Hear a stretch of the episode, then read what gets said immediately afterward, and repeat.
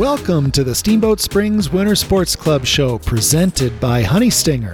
This is a podcast that will make you want to get outdoors and will give you some great ideas as a sport parent, athlete, or coach. Born in the beautiful mountain town of Steamboat Springs, Colorado, the Winter Sports Club was founded over a century ago and now serves a majority of kids in our community and has produced more Winter Olympians than any other club in North America. There are secrets and great stories to share as we play year round in these mountains we call home. Our calling is to develop complete athletes on and off the mountain by cultivating a passion for the outdoors and a love of sports at all levels. Stay tuned to hear from Olympians, athletes of all ages, coaches, experts, and people who are doing amazing things to make an impact in our community and in their sport. Everyone, I'm your host, Nicole DeBoom. I'm a former professional triathlete who finally discovered the joys of skiing in my late 40s when I moved to Steamboat Springs with my family. We immediately discovered the Steamboat Springs Winter Sports Club, and it's become a huge part of our lives as my husband, Tim DeBoom, is a ski and bike coach, and my daughter, Wilder, has found happiness, friendship, and joy through skiing, jumping, riding, and more. I am thrilled to bring the positive energy of the Winter Sports Club to people all over the world. Thanks for listening. Now let's get started. Hey everyone, we're back and better than ever with a very special guest today, Olympian Mick Dierdorff. Mick, thanks so much for taking some time to chat with me today. Thank you so much for having me, Nicole. I'm really excited to do this podcast with you. Oh, I'm super psyched. I only wish we could be sitting in those like lounge chairs in the library. I like this little study room. This is cool, but we got to test them out. They're pretty. We need we need one of those in our homes. we sure. do, and we would get no studying done if we were actual students at this point. And we're students of a lot of things in life, but not academics right mm. now, right? Um, you are definitely a student of your sport, and we are squeezing this in before you head off to what you are calling your final event in your career, the Snowboard World Champs. Is that what it is? Snowboard World Champs? Yep, World Championships. And yep, it's going to be my last one. Okay, wait a minute. First of all, how does it feel to say that out loud? It's actually a little crazy because um, earlier, just going into this season in general, my plan was that, to have my last World Cups be uh, the World Cups I went to um, in Italy before Christmas, and uh, I fully was prepared for those to be my last one. My family all came over to watch, and that was going to be the big final hoorah. And I, I thought in the back of my head, if I were able to do well enough in those races to qualify for world championships, I was for sure going to do world championships. And that ended up happening. I ended up getting in a big final in Italy, which was just such a crazy you know, I think it was all just kind of because of my mental state I was in. I just was just having so much fun, didn't really care, worry about results. And I ended up getting in a big final and got fourth place. And then now I qualified for world championships. So it's kind of one of those events. If you, if you have a spot, why would you miss it? This will be my third one in my career. So well, I mean, here's the thing like most of the time, it's the opposite. You're like, I'm just going to get to this next world champs and then be done. And you were like, I'm, I'm going to be done. Oops, I qualified again. Like right, that's pretty right. cool. Um, you know, but retirement's such a, a crazy uh, kind of mental game that we play with ourselves because what if you're out there having so much fun and what if you win another world champs? You're going to hang it up for sure. You're going to hang it up on a, you know, on a ringer and just like call it a day or you can be like, oh, maybe there's one more. Well, I don't. Yes, I would absolutely. I think that would be the best way to go out for sure. Just like go out on top, and that that's kind of um, been my idea. Er, I guess since since the 2018 Olympics, I decided you know I've I've got one more Olympic cycle in me. Wanted to make it to the 2022 games, and that was it. And then um, after after that season, it just you know, it was a crazy couple years dealing with COVID, and that was really not how I wanted to end my career. I felt like our just general travel and everything was just not as fun. And I, have always done this sport because it's so much fun. And um, traveling with my team is, is always such a blast. So I think that's kind of what led me into wanting to do a couple more races this year and really end on a fun note. I love that. You know, I, it's funny. I'm starting at the end.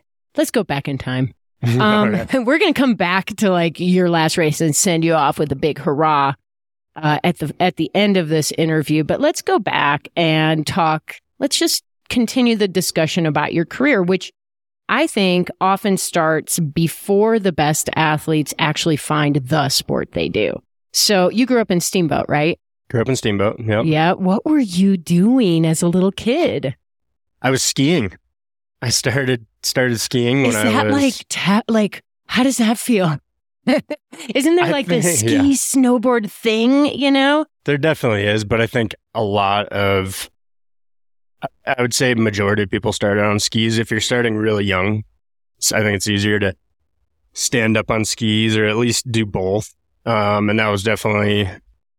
Uh, my parents moved to Steamboat in when when I was one year old, and um, I was skiing at 18 months old with a harness going down preview at the resort, and I just got I was so in love with skiing and just all the every winter sport, sledding, snowballs. I guess when you're a little kid, um, and got into Winter Sports Club doing the. Uh, I'm trying to remember what's the Like little, Little programs when you're the little toots when I was four. Yeah, exactly. Oh gosh, how cute. so that's how I got started, and then got started in the ski racing thing, and that was, um, you know, so many memories of my childhood just wrapped around ski racing, and also like, um, some of my best friends still to this day like are the ones that I made when I was the little tiny kid ski racing. So that's that's really cool. But then I decided to go a different path when I was nine. I decided that I wanted to play hockey and learn how to snowboard that winter, which I think might have been a little devastating to my parents because they, I was a really good ski racer, but they fully supported it. And yeah. So wait, you so then what happened? You were like, "Okay, I'm going to let's put these skis in the closet and let's explore these other sports." First of all, everything we read and hear and you've heard podcasts that I've conducted on this topic say that diversification is good. We want kids to do multiple sports, especially when they're young. So I get like, you know, parents being kind of bummed because they're like, this is the thing we all did together. But, um, but it's really cool that you spread your wings at that age and that you were somehow, I, I'm not sure my daughter could have, uh, enough like self direction to, and, you know, desire even to do these things to tell us that she's kind of was like waiting for us to go, okay, this is the thing you should do next. Right. So that says something about you that at 10, you were like, no, I want to try some new things. Right. I think and I'm I've always been the biggest advocate of that too for young athletes as just full diversification, um, trying everything. And I think like I really embodied that when I was a little kid. I just I did every sport. I uh, I think I just got bored with ski racing because it was just right, left, right, left, and I um I wanted to go huck myself off of jumps and I could have at that point, it would have made sense also to like go into freestyle skiing because I really like that. But I, it's hard to remember. But I was like, I want to try something totally new and um, play hockey and learn how to snowboard. And I think it was just all about so, like fun for me. I just had so much fun doing the hockey. And then um, I, I remember I was, it was all kind of about wanting to do hockey then. And then the bonus of that was um, not being competing in skiing and, and learning how to snowboard. And then that's when I really fell in love with snowboarding. And so the following year, I was like, I want to join the Winter Sports Club snowboard team. So So when you did that, were you like, okay, I don't have time for hockey anymore? Was hockey like a, you know, one year wonder? yeah, it was one and done. Oh no, and that's a lot of gear. That's a lot of Yeah. equipment to buy for one year. But you know what? It led you to the next thing, which I love. How cool. I love this path. So by 10, you were uh you were being what? You were snowboarding at Winter Sports Club. This was kind of your main I sport. think I'm, I think 11 was my first year for Sports Club snowboard team. And yeah, it was just just learning about how to learning the fundamentals of snowboarding. I really loved all the freestyle stuff. Like that's um, why I got into snowboarding in the first place was wanting to learn uh, learn jumps and rails and the half pipe, and that's uh, really what the only focus I had. And then I, uh, after my first year on my sports club, I believe the next year I did some competitions, and I, I was like new. Also, you know, there's kids that grew up here that uh, were snowboarding since they were four, but where I was skiing, or, and they were, you know, so far above me in the freestyle events and stuff. But I definitely learned really quickly. Um, then I had a coach, Cactus, that when I was wait, your coach's 12, name was Cactus. Cactus. So okay, cat, their Steamboat family. His wife is Erin Nemec. She's um, ex snowboard cross racer, Olympian, and X Games athlete. So that's when I got to know them, and uh, he he pushed me into trying boardercross for the first time. He was like, "You're you're really good at just pointing it straight down the mountain, not making any turns, and you're always just like racing everybody on the mountain. I think you need to try this boardercross event, which I didn't even care about it all. That was not what what I uh, wanted to do. It was all about the freestyle stuff, which is kind of funny now. Like now that I'm coaching kids the same age, it's like I feel like I'm trying to do the same thing with, with kids that age. But um Well, let me just say, like, actually kudos to him because you know, you got your hands full with a bunch of young, especially boys being reckless, crazy, and doing all the stuff. You know, not that you were reckless, but you know what I mean. You had probably had a lot of energy and I- excitement about doing all the wild, fun, glamorous stuff. And he saw something in you. And that is, you know, it's hard for coaches to really single kids out and see those individual differences and what might make them shine. So, like knowing that, do you carry any of that forward as a coach today where you really like getting to know these kids and paying attention in a different way because of your experience? For sure, for sure, and I, I also think like at that age too, it um, I almost wonder. I don't know if he was thinking like, oh, he's going to be so great at this. It probably was more like, I think he's going to have just so much fun doing this. Like it, it's just a different event where I might that my style of snowboarding then fit it well, but I think at that age it's just all about like what what you can get kids to be really uh, like good focus because they're having so much fun and just it's just all about like that enjoyment when they go to a race. It's it's tough to see kids that are like at a young age and so just set on results and that like that's just really what it's not about, you know, especially when you're that young. I mean, that's one of the beautiful things of having you come back full circle. And we're going to talk about this more later, but and be able to use that experience, you know, mm-hmm. to help guide these kids. But back then, so you're what, like 12 ish? At that yep. time. Um, how, let's talk a little bit about your parents. There's a lot of parents listening to this show. Um, how did they support you? You know, what do you remember about your parents as parents of kid athlete? I just from they they always were there to support me in any anything I wanted to do. Every every other sport. Um, I, I, I like I said, like bouncing around from all these sports.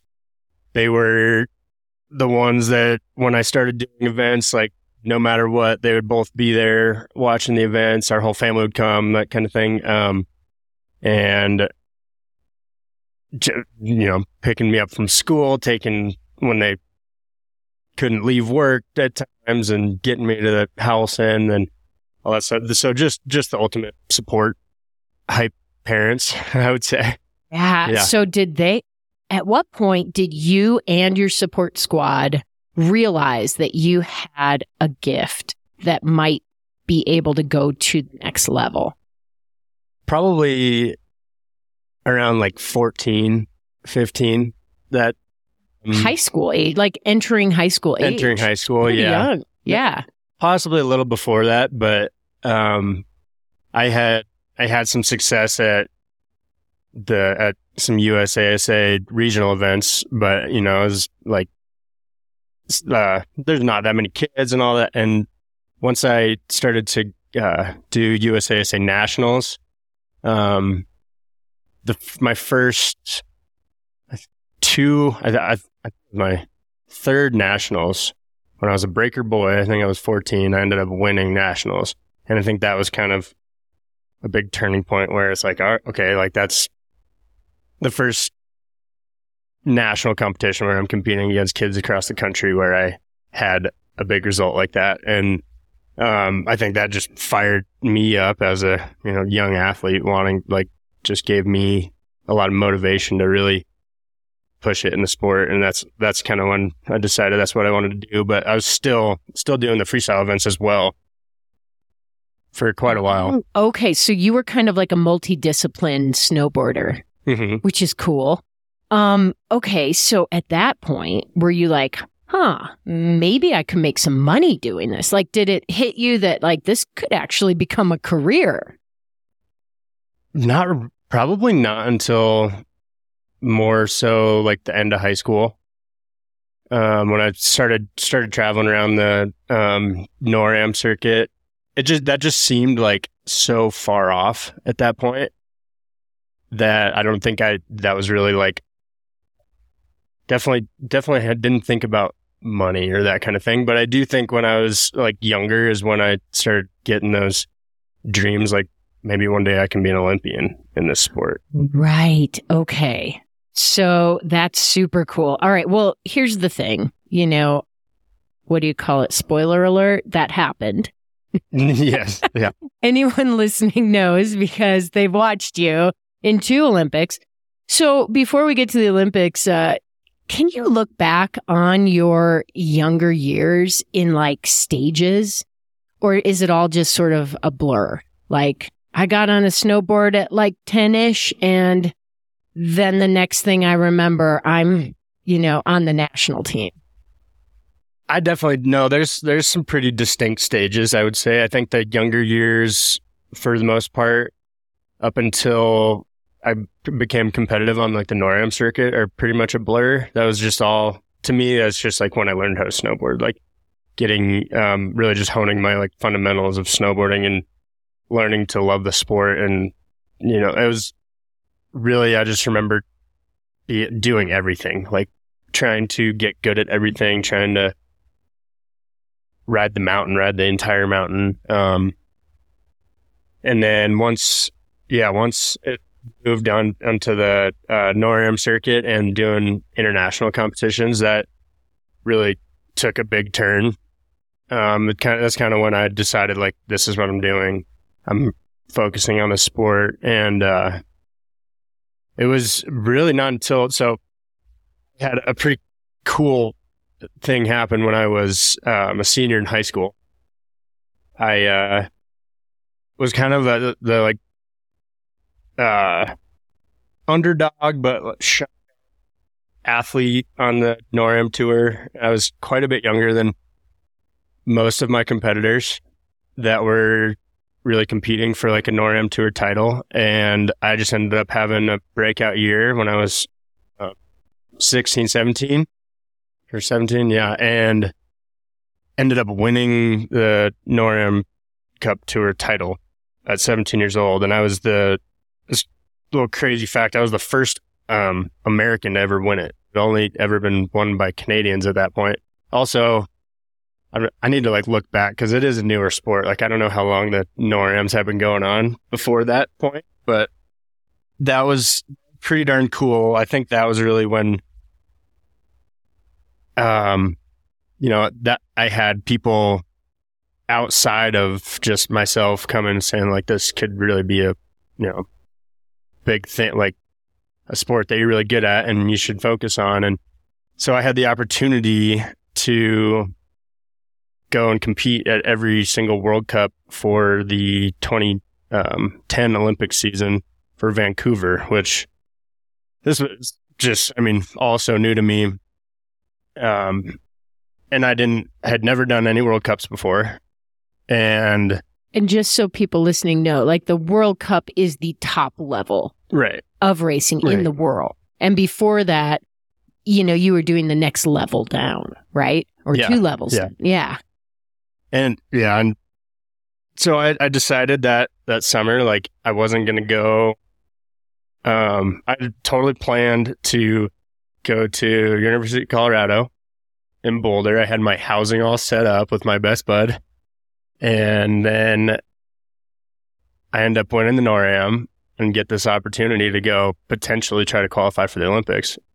I, I think I was really, you know, that the thought of that was uh, pretty, I'd say, forefront in my mind then because I just had so much success. I kind of felt like, you know, I was on top of the world and like felt like I could totally do it and just like come in and qualify for the Olympics. So I like gave it everything I had and um also traveling on the World Cup is just you know astronomically expensive compared to traveling around North America doing some NORAM events and I didn't have the money to be able to afford a coach to come with me. So the US team said that I could just try like just tag along and try like be with their travel plans as far as transportation, vans, flights, um, hotels and stuff goes, but I didn't have any coaching. I didn't have any wax teching, which in our sport is actually like one of the biggest things on the on the top level. So So you were was- flying yeah. solo? Like you really didn't have that support crew that everybody else had? Right, Yeah, you Yeah. were playing on a different level. And part of it, I think what you're saying is part of it was financial. Like you would have had to pay all these people, but where are you going to get that money? right. And you're trying to prove yourself still. Yep, yep. And that summer, I worked um, 40 hours a week doing construction, trained, working out all summer long, and then uh, started a big GoFundMe and raised a ton of money from just friends and family in the community, which was that was just crazy. At that point, it was a big kind of turning point to realize like how many people I had supporting me. You know, I guess up until then, it was just I was doing this for because I love it for fun. And then now, like all of a sudden, I realize, like, oh my gosh, I got this huge support system of people that like believe in me and want to see me chase this. Um, so that was really cool. And also, I think that made everything mean a little more. And then once I do end up going to these races and just get, you know, thrown in to the dog pound with no, like, I was very, very quickly uh, realized how big of a step it was from NORAMs to World Cups. And And you were still young. I mean, were you among the younger competitors? yep, I was there. were- It's actually kind of crazy. My, um, I would say like my graduating class or my age group of competitors in boardercross, there's been like a few really good athletes that we like grew up together from around the world. So there was definitely a few other athletes um, from other European countries that were my age, but um, I was by far the youngest on the uh, U.S. side. And the other thing too is like coming in um, to the World Cup, we, the U.S. were so dominant for for the history of snowboard cross in the beginning. You know, we really kind of started the sport. Um, we had Seth Wescott and Nate Holland. These guys just absolutely dominated the sport. You know, Seth won the first two Olympics. Um, Nate Holland won seven or X Games gold medals, and we had Lindsey Jacobellis win the won everything. So it was quite scene to come into. And then not that like they were the top guys, but then there was a huge team of other athletes, and they were just knocking off podiums left and right. So to like come in and like That's the bar. Right. It was a huge bar, which has, you know, completely changed as the sport has developed. Um, Well, it it's interesting too, and I I'm going to bring this up not to like be embarrassing or anything, but a lot of people listening, their kids are around the age that you were, right? Mhm. And here's the other thing happening: puberty. Like you're what, li- mid to late teens? You know, like 17, 18 years old, right? Right. Yeah. I mean, you're, there's, your body's still changing. Like you're not the guy you are today.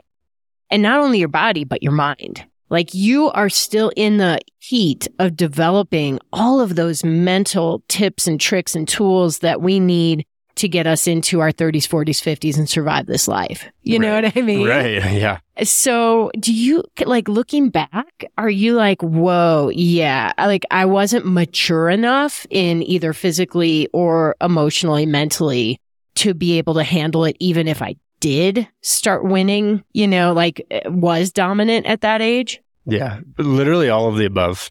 Like, it was, yeah, definitely physically because I don't think it was really until like that summer before that World Cup season, my first World Cup season, where I had really like gone all out on on uh, physical training, and the, and I just wasn't there yet. Like I wasn't.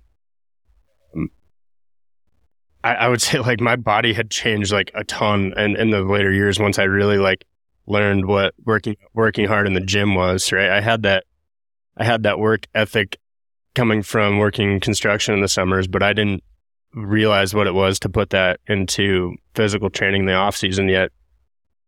I went into that season with kind of high expectations that I could just kind of ride on my snowboard talent, which I did have. I would say like I definitely probably was one of the most talented riders coming up at that age, but yeah, I just didn't have all the other things that it took. And so I just came in on a high horse and I just got knocked off of it so fast. Like first um, 10 World Cups, I didn't qualify.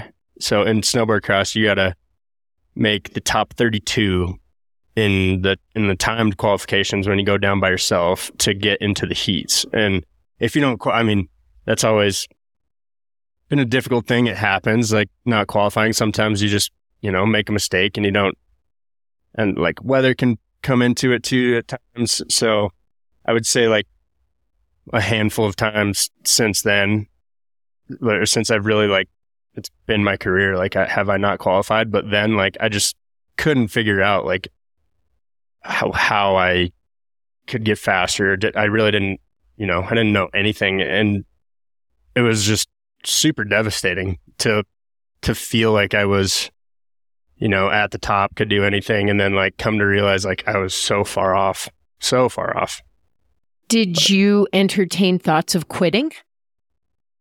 I th- after that season, um, well, I think there was kind of one moment. It was the last Olympic qualifier that year, and I think it was like my twelfth World Cup start. I actually ended up qualifying, just barely getting in there. I think at like 29th, and stuff had kind of started to come together. I really was embraced by the whole team, by all the athletes. They really took me under their wing and helped me out. The coaches, I really don't think had time for me like it was I, I would say pretty um I felt a little jaded from the coaches then, but looking back on it is like they had their hands so full with a massive team, especially like being part of the team now for feels like forever. They just really didn't have time for like this young kid that was coming in and was me. But um so I end up qualifying, which was just absolutely huge. And then out of the start gate in the first heat, I was in second place. And so in, in snowboard cross, you just got to be top two when you finish the the heats to keep advancing. Top half of the heats keep advancing. And I was in a great spot and I would have totally advanced. And I just like nerves got to me and I took myself out and had a big crash and and that was that. But and so I think that I did get some um, a little bit of motivation from that to to keep going. But at the same time, just after that season ended, I was pretty devastated, like realizing that I, you know, what I thought I did have, I didn't, and not to mention, then I I lost all my um, FIS points that year because I was just solely doing all these World Cups and not doing the the NORAM events or stuff like that where I, you know, got all the FIS points to do World Cup in the Uh-huh. first place. So that really just knocked me down, like in ranking, emotionally, mentally, everything. Cause basically did the, did the, was at the top of the top for my, for the up and coming Americans. And then next thing I know, the following season, I'm ranked way below all these other guys that I had previously beat to be where I was. And, uh, that was really like, I would say that was like the lowest point in my career that I really had to pull through. And, and yeah, I did have thoughts about like, is this what I want to do? Like, you know, questioning myself, doubting myself. What made you decide you were going to push through? I really think it was just like kind of coming back to realizing all the support I had behind me. Um, yeah, I mean, I, I I'm just hearing you had your parents, you had this whole community, you had mentors like the other athletes on the team. Yeah. They didn't have to take you under their wing. They could have been jerks and been like, you know, he might beat me someday, so I'm not going to give any tips and tricks to this one. And you did have some coaches, you know, maybe not at the time on that level, but along the way you did who saw. oh, I definitely did. Yeah. Yeah, who saw what you had. And it is part of when you crash, every athlete has to crash. No Yeah, athlete has a perfect hockey stick trajectory. It just Right. doesn't happen. And, um, you know, a lot of athletes peel off then. They're like, that was it. I guess I'm done. I, I guess I'll do the backup plan, college, you know, whatever. Yeah. Yeah. but something inside of you said, okay, it's, I got to push through. What, what was it? it? Was it just that like deep seated love for the sport? Cause you, you've remarked on that many times. I feel like you spent your childhood developing like a core foundation of love for the snow and the fun that you have on it. And those are two words that I think are really important to do this for the rest of your life, you know? Yeah. If you don't have those, you wouldn't you wouldn't be playing around today. You wouldn't be leaving tomorrow. Let's just Right. say that. Yeah. Yeah. So yeah, what got you through that that really low point? that that really is it. I would like, I, I think I did kind of, um, lose the love for snowboarding through that season a little bit. And then just having my support system and, and talking about coaches too. Um, I wasn't able to bring my coach, John Casson, who's, um, was, was part of the program, uh, the Winter Sports Club program. He was the director of the program, uh, when I first got into it. Um, he kind of uh, formed into boardercross coach eventually just because didn't really have somebody to do it at that point and then he just completely fell in love with boardercross too so he like he would have absolutely like died to be there with me that whole season but it was just a financial thing so i had you know he was a major support system like after that season then i was you know back with the winter sports club and then that's kind of when I was back in Steamboat, you know, doing national competitions rather than international competitions and really like just fell, found a love for snowboarding again, just like having fun with, um, having fun with friends and, and some of my other teammates here. And traveling around to smaller events. And that's like just kind of found a love for it again after being knocked down. So I, you know, this just crossed my mind because a lot of people listening probably have this impression. Snowboarding has quite a reputation as being like a party sport. Like, you know, a lot of people do drugs and like, you know, get high and like ride the lifts and the snowboard, and that's what it's about for them. Do you ha- did you always identify as like pure on athlete, or were you also did you go through a phase of like a party phase where you were like, you know, had to had to tackle that and figure out if that was going to be how part of your, I guess, uh, just part of your lifestyle in the sport. Yeah. Um, no, abs- absolutely. Absolutely. It wasn't just all, yeah. I think in my first year on World Cup, seeing how these are like older, you know, they're adults that have been doing this forever. After races, they would party like rock stars. And, you know, I like coming in when I was 18 years old, I was like, this is the coolest thing ever. Like, yeah, you get I- caught up in it. yeah, like I, I want to be a part of this. Like, and then come to realize like they, they party like rock stars because they work hard enough to be like, that's literally all they do is work so hard and then they blow off steam when they've reached this, reached a big accomplishment or, um, stuff like that. Of course, there's, you know, people that do it more than others, but I've just seen, you know, athletes take themselves out, you know, by falling too hard down that party hole. for sure for sure and i i think there's like it's definitely something that you you gotta there's a time and a place i would say and you have to be realistic about um just what you want and what you're what you're trying to do and what you're trying to accomplish. And like that the partying side of things just absolutely derail it. I'm just thinking about the adrenaline waves that you ride. yeah. I mean, your your sport is interesting because it's sort of a mix of endurance and adrenaline, you know? Yep. And um I I recently was talking to a well-known researcher about this too and and it's like the uh, Luke Brosterhouse is the mental uh, performance coach, right? The mindset yep. performance coach for the team and he- we were talking about the difference between being an endurance athlete and an adrenaline athlete and how what you need to do mentally to cope with the pitfalls of your sport to basically be able to shake yourself off and, and get back up and keep going. And um, I think it's interesting because you are literally on this wave weekly, you know, maybe daily sometimes where you're riding up a wave and you get all this like boost of dopamine because you're so excited and then you're coming down the wave, right? So you're constantly riding up and down this wave and it's not like sustainable for your whole life. But to be able to step back and appreciate it at the time and learn how to manage it, I think is key for uh, being able to continue enjoying the things you do.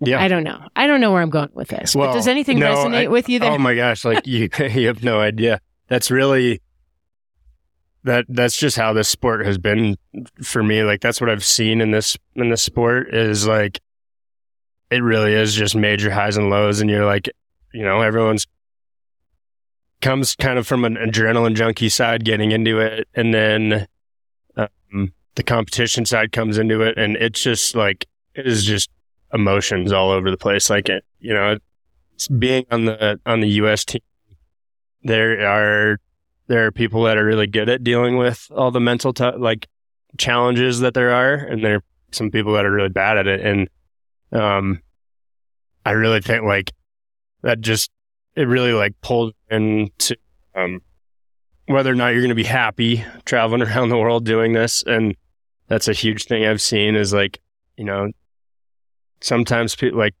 there's miserable champions you know? And That's painful. it's really tough to see and i've really seen it firsthand. And i i think that's kind of something in my career that like i will pride myself on is like just i don't really i i, I guess i've just like gone through so much in the sport is what kind of got me some really good mental toughness and just just all the hard work that got into it. But i think that has been something that uh I personally have done really well and have also like able to help out teammates and be a good um, member of, of the team because I was like very strong mentally and just always would stay positive and um, deal with adversity well. Which like when you're traveling around the world, so many things can go wrong or throw a kink in your plans or just you know you show up to an event and the course is not you know it's super dangerous and you feel like everyone's going to get injured or stuff like that it's like there's certain ways to handle it and it's, there's some ways that um can be very negative and it's just all about like complaining and, and that kind of thing or it's just or being positive and thinking about like what can we do in the best way to make this situation better so That's a learned skill.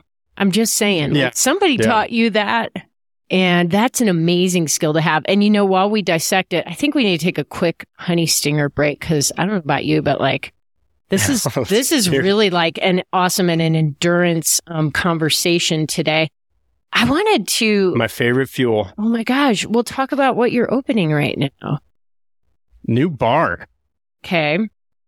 Not even, not even released yet. Oh, I think it's released today. Is it today? Yes, it's the new Honey Stinger Oat and Honey Bar, and it's in there. They've got the three tier approach the prepare, perform, and recover products. So they're going to like cover us athletes like all the way through. This is in the prepare. We actually should have eaten this before we started our Okay. conversation. I'm taking a bite right now. This is our endurance podcast right here.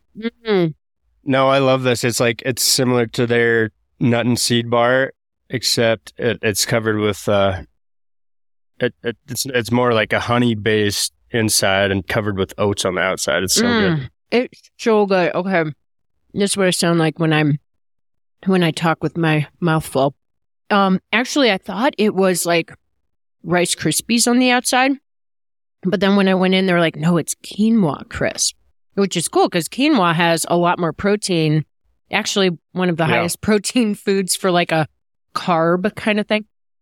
I love it. It's delicious. It tastes like I'm eating breakfast. Put a little extra honey on the side and dip it. So you've been a honey stinger athlete for a long time. Officially for this will be my third year. And Um, so what do you yeah, how do you use their products? Oh gosh, all the time. I um when I'm doing when I'm like competing, my one of my favorite things is the chews. Like I I'll just pop the chews nonstop, and I really once I started started eating those, I really noticed a difference of just being kind of feel that lull where you're like just kind of feeling like dehydrated, and your body's like not starts getting less um snappy and And your mental side goes like I always sure. get crabby. Yeah. And I'm like, why am I crabby? And then I'm like, oh, must eat, Yeah. need calories. And like nothing digests the same as something like a honey stinger energy chew, or let's just say a honey stinger energy chew. And I love it. We've got the fruit smoothie flavor here. They taste so good. Amazing. So I'd say like that that's been like one of the biggest things is the chews and the hydration stuff when I'm competing, when I'm mountain biking, when I'm, you know, going when, like this this year I was hunting nonstop and just eating hiking all over the place and that was all I was eating. So um and then yeah, like it's really nice to be able to have the the waffles and the bars as well. Like if you you know don't have time to eat a big meal beforehand or so, like just they just keep you going and they're delicious. They're delicious. And you know what? They're great on their own, but I've been known to take a couple of the honey stinger waffles, slather some peanut butter in between and eat them like a sandwich. It's pretty awesome. Um, all right, you guys, go to honeystinger.com and use the code SSWSC podcast for 20% off your order. Do it. Pause right now. Go over there. Do it. Buy some good stuff and definitely check out their new oat and honey bar. It's uh, endorsed by a two-time Olympian and soon to be on his last world championship team. All right, back to the show. All right, Mick, how you feeling? Feeling great. I feel very energized uh, now. Yes, we're You know, Honey Stinger fueled up. I know it's so great. So, you know, through this whole conversation, I get the sense that through the ups and downs of your career, and we're about to get to the way ups, that you have figured out, like, you know who you are and you accept yourself. And like, you don't apologize for who you are. You don't apologize for the place that you inhabit in this world. And I think that is such a beautiful thing. Is that an accurate statement? Do you feel like you know who you are? Absolutely. Yeah, I think and uh, yeah, it's uh, you know, I guess that takes a long time to and you know mold mold you into the person you're going to be, but yeah, I think that's that's how I've transformed my life and that's where I'm at now and it's pretty great. You know, I just I I feel confidence, um like inner peace, self-love, like these are all things that you can't get to this point without going through the tough stuff. But once you do, it's like you can just be grateful for even the hard things in your life. Would you say that any of that is like feels right? It, yeah, absolutely feels right. I really can't say it any better. I don't. It, that is. It's just. So were you true. were you like at this place when you did, you know, make your big breakthrough and eh, win your world championships and qualify for your two Olympics? Were you already at that place? And like that's why and how you got there? Were you still working through this journey? I would say I was on my way and getting close to being at that place, but um, I think I, until I really had some success on the World Cup.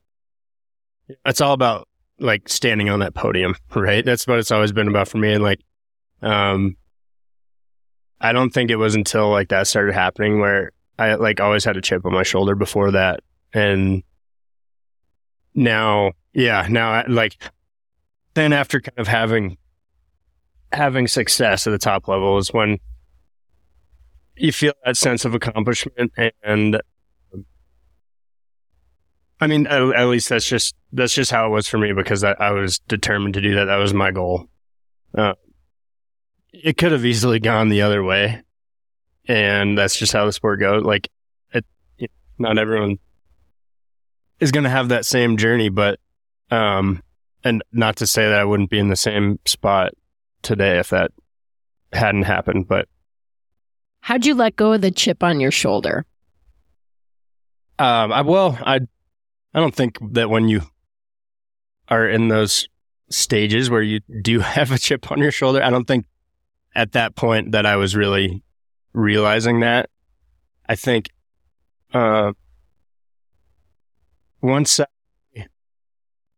I would probably say when I qualified for for my first Olympics in 2018, that was I, I would say that was the ultimate chip on my shoulder that I had because I'd been through two Olympic qualification cycles, and the one before 2018, I really felt like I did have a good chance, and just that you know you try so hard, and at that point, like that, I was really um really focused. I felt like I had everything that I needed to do to make the Olympic team in 2014.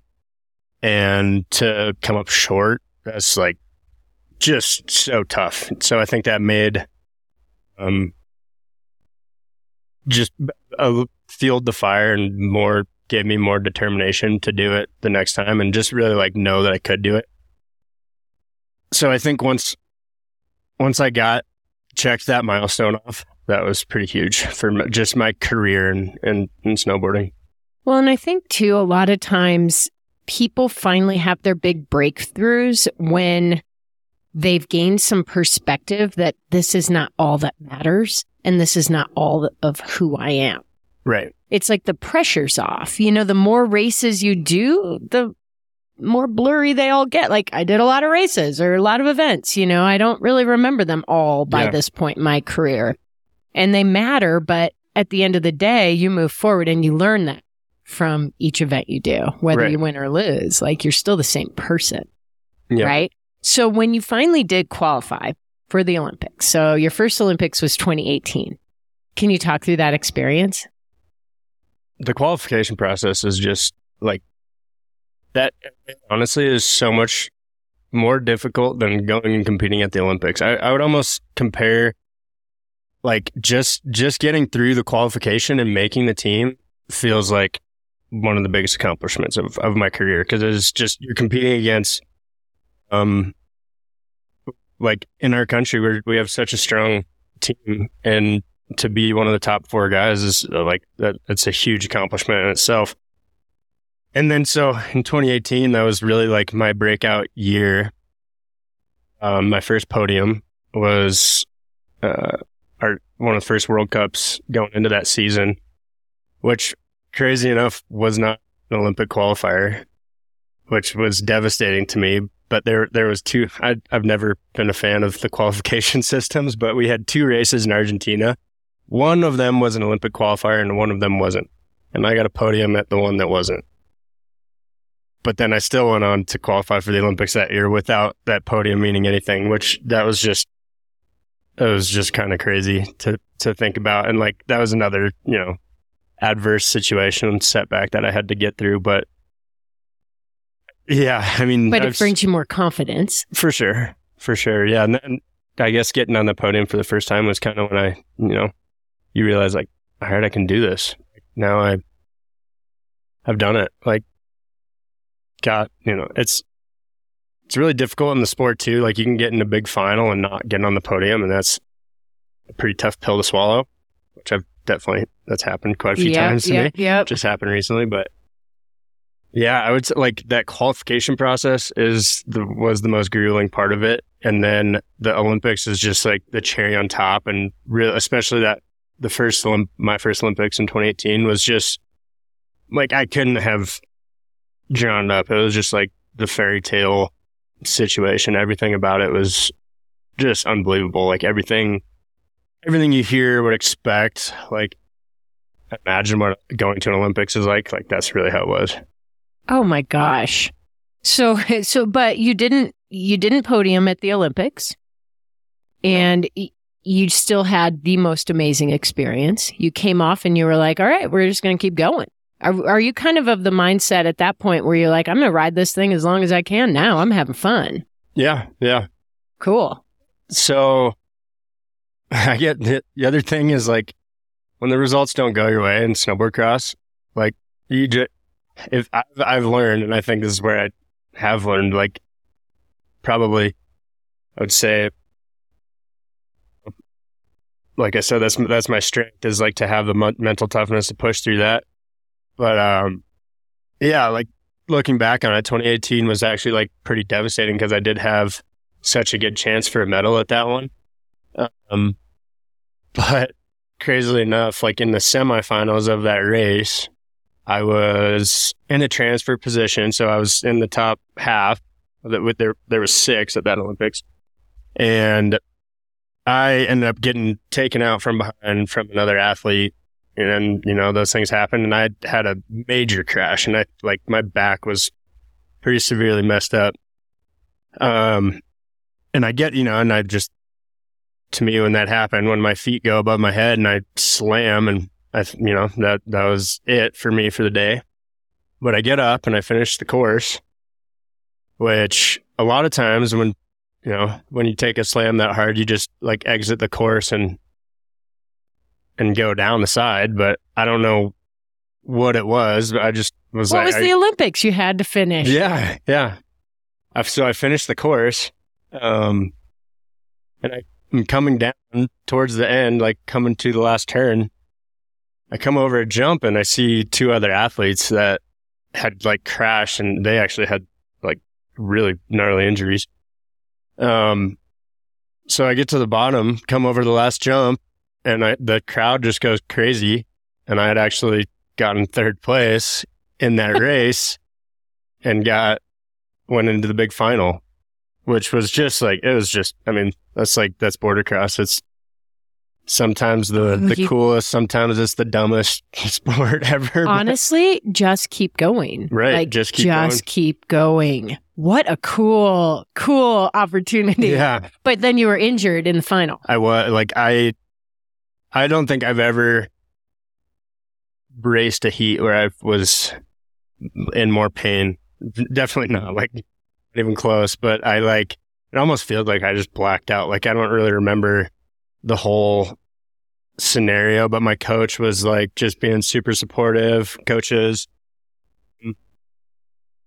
and I just did- yeah I just didn't have it in that final because I was I could barely like really not move my back, and I think I was guarding the whole way down, and then then there ended up being another crash in the final, and it, it was just it was a mess. But but yeah, like get down w- was in the Olympic big final at my first Olympics. Like doesn't get much cooler than that, and uh, and my whole family was there, and a bunch of my friends and cousins. It, it was just so much fun. And, yeah. Awesome. Awesome. Well, and after that Olympics, you um, you won your world championship, didn't you? I did. Yeah, that was uh that was I guess the the pinnacle of my career right there was 2019 World Championships.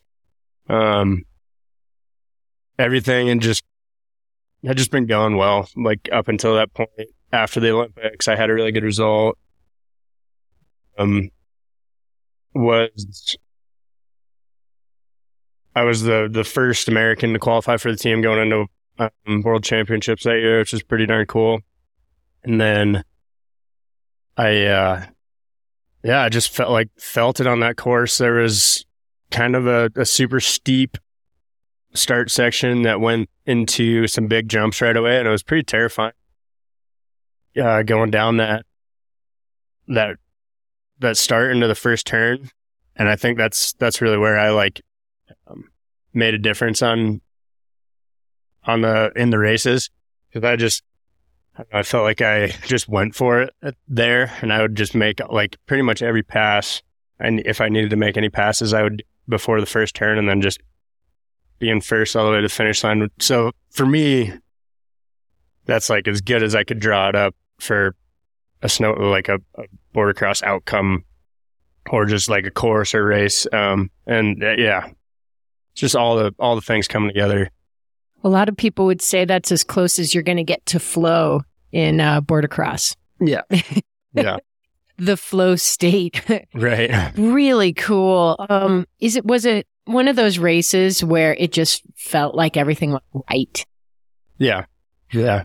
So what goes through your mind at the top of the gate, like when you're getting ready to go? Actually, I think that um I feel like I really have gotten very good at clearing my mind about any thoughts about like I, am not thinking about the the course so much. I'm not thinking about anything outside of just like I guess positive talk like you got this, you're gonna beat these guys. Like that's I think that's pretty much where I've learned to get to in my career. Um, yeah, and I, I guess uh, like it wasn't just perfect. I, I, I had a few heats that day where like I didn't have the best start, which and that's always been my um, weakest area of the course is the start, and the strongest area. Like I'm really good at on the straights and corners and passing people. So I did have to make some quite a few like good passes, and that it just kind of the passes happened like I drew them up in my head every time. So yeah, it was just pretty pretty awesome. Oh my gosh. You know, mental like imagery is visualization. So cool. So amazing. So eh, you like we've been going and going. I feel like we could talk for a whole nother hour, but we got another right. Olympics to cover here. Um, you just I I first came across you when I was watching the 2022 Olympics with my daughter and you're one of the reasons this podcast exists because I got so fired up after moving here and watching our presentation of Olympians at Howelson Hill and Winter Sports Club was so behind everybody. And I was like, I want to interview every single one of the Steamboat Olympians. And then I was like, yeah. But then I would just have like the Steamboat Olympian podcast on my podcast because I have another podcast. And I was like, no, we need our own podcast. So anyway, you are part of the reason this even exists oh, to help awesome. parents and kids and yeah. you know inspire people. And we watched you and i just felt a lot of pride even though i didn't know you at the time. I was like you know this little town can produce such amazing human beings. And i understand what it means to be in that like a rabbit hole of high pressure you know high stress situations. And here you are too during a covid olympics which i hope we never have again. But like all these oh, man, extra restrictions and all kinds of yeah. things. So I know that um, maybe you can take us through what Beijing was like for you. Well, it's unfortunately, I, I haven't really been like too um, public about this whole story because it's not really a good story. It, it's just all about like really for me, it's like dealing with adversity, and it was all just surrounded with COVID. So, long story short, um, before before the Olympics, we were going to the last qualifier was in Russia, and me and another athlete got all our bags lost going over. Flying over, we ended up having to stay in a hotel in Denver for a while before we could get flights. And they like, then we get over, realize our bags were all lost, um, and go through this whole debacle just trying to get to the race. We get there, get the bags, uh, shout out to Deb Smith, who's a buddy of mine's mom that, that lives here and she works at the Hayden Airport. She literally went, flew down to Denver, found my bags sitting like in some random place and got them on a plane and sent them to me. Otherwise, I would have never, literally never probably seen those bags again.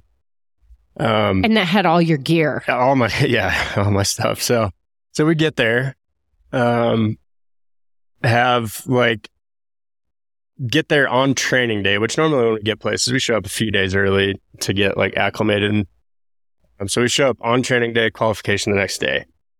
We, both of us qualify. And then we're sitting down in this kind of locker room area, but, but ready to go back to the hotel. And we get a call from our coach and he's like, where are you guys? We're just waiting to get on this bus. And um, he's like, separate yourselves from everybody. You both tested positive for COVID. So we're taking COVID tests the whole oh, time. Oh God. So yeah, it was kind of like, you know, during the whole COVID thing, this was like the worst nightmare scenario. And so we both test positive for COVID and we didn't get to do, there's two, two races at that stop. So we didn't get to race in either of those. And we were both kind of freaking out. Like, was that going to hurt our chances of qualifying? But luckily we both ended up qualifying for the Olympics. We're stuck in Russia for a week, isolation, not together, also, like in our own hotel rooms in these crummy hotel rooms that we couldn't leave at all. They're just bringing us like garbage food. So go through that. Then we go, we have um, a month. I, from the date we got COVID, we had a month before leaving for the Olympics. So we were in Austria the whole time, trying to do everything we could to like make sure we're flushing it out of our systems, doing all this. Had heard how like strict all the testing was in China. And so we were pretty terrified the whole time going into it. Um, but we thought we were going to be totally fine. So we get there, get to China. Obviously, just the craziest scene as far as the COVID stuff goes. Like, not at all what you would expect for an Olympics, but it was pretty like remarkable to see their just system and all that stuff. But yeah, I mean, it really just was like the COVID games. It didn't didn't have that same like Olympic uh, vibe to it I had uh, experienced before. I can understand, and it added all these layers of stress that right. athletes don't really need. Yeah. In addition we were, to just the stress of competing. Yeah. But we were having a great time. We were like, you know, our our team environment was so good. We were all being so positive. Um, unfortunately for me, the I think like it was like the third test we had taken on our first day there, so it was kind of crazy. We were just getting tested nonstop. Some lady had like basically swabbed my brain, and I get a positive test after I'm, you know, totally had COVID. Probably one of the most safe people to be around. So I get a positive test, and their protocol immediately I get like put into isolation. I'm in like my own room. Couldn't be around my teammates, couldn't go to the dining hall, couldn't do this, couldn't go to opening ceremonies. So I'm pretty de- like pretty devastated, pretty down, like really just like trying to dig deep and um just get through it, you know. It was like such a devastating thing for me. Like I, I would say like all my other teammates did get to have a pretty cool experience still, even with the situation, but I like it really wasn't for me. It was like just kind of a big mess. It was the strangest thing, you know. It was like obviously so dumb. I was one of the safest people to be around. I what couldn't give COVID to anyone, but so when we were up on the mountain and in the competition area, it's like they didn't care at all. Right, so right. It was just wild so there's like these two different worlds at the Olympics for me.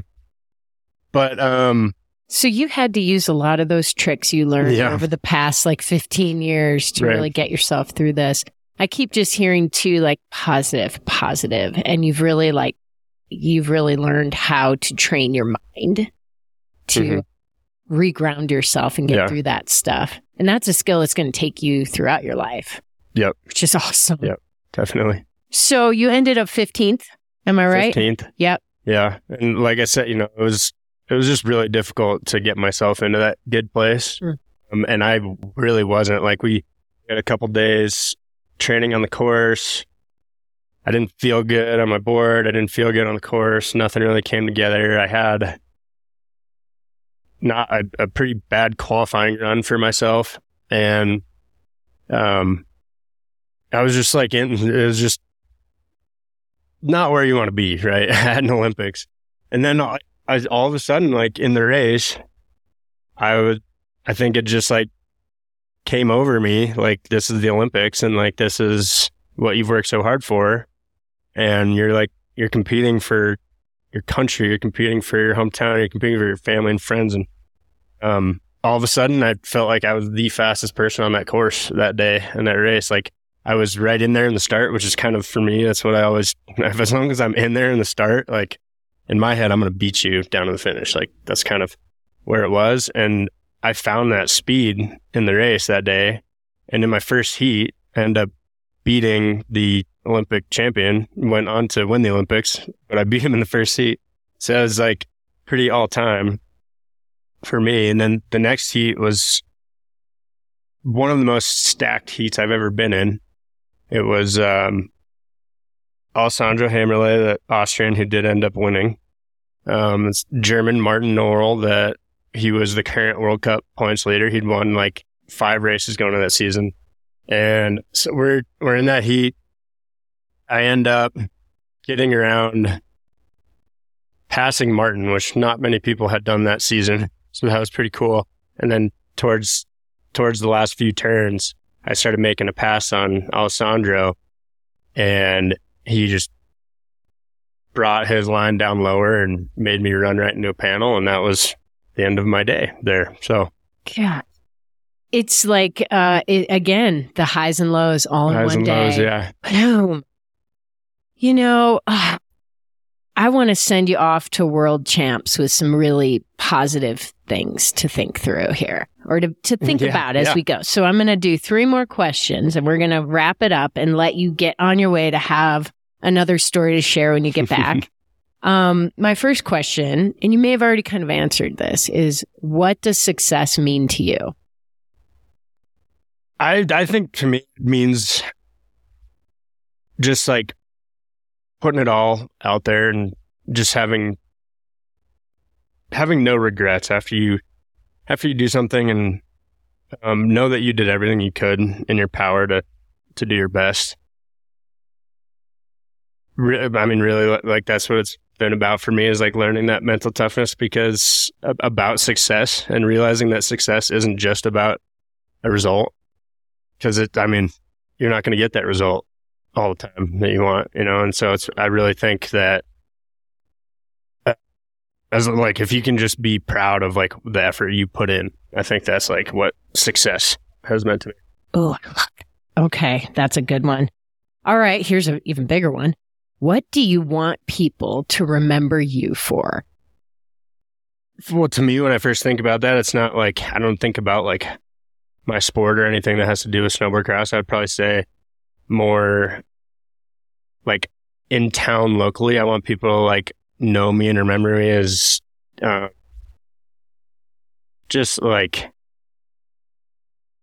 that guy that you know did this had these great accomplishments but is just like a normal guy that you can go talk to and have a conversation with. I would, I would probably say that's like the biggest thing for me is just being being a good person being um yeah I bet you that's what the kids you coach think of you. i think so I bet that's what many of that's them- what i'm working on yeah I bet many of them don't even know what you've done in your sport. They just Yeah. think you're like that cool Mick guy who's like, you know, shows me how to how to be a good snowboarder. well you know they get they hear olympian though and they kind of freak out they run around until every single Well, person in the lift finds out that is fun Yeah. too. All right. So um there is one last question that we ask every guest that comes on the show. So here it is. Are you ready for it? ready All right. What is the greatest lesson you've learned through sport? I've thought about this a little bit, and there's obviously so many lessons. Um, for me in my career, it's just it's like it's all just been about never giving up. Um, with anything in life, never giving up, and just keep doing your best. That's really what I think it's all about. You have definitely proven that statement, and uh, I cannot wait to see what you do. It's like we said, you know, when you've got perspective, and this is what you're going into your final event of your career with is perspective um, even more magic can happen so i'm wishing the best magic for you coming up soon Thank you so much, Nicole. It's been awesome doing this with you. so fun go get them Thank you for listening to the Steamboat Springs Winter Sports Club show presented by Honey Stinger. Check out the club's winter and summer programs at sswsc.org. If you have a special topic or guest you want featured, we'd love to hear from you. Now get out there and support, lead, or be a champion on or off the mountain.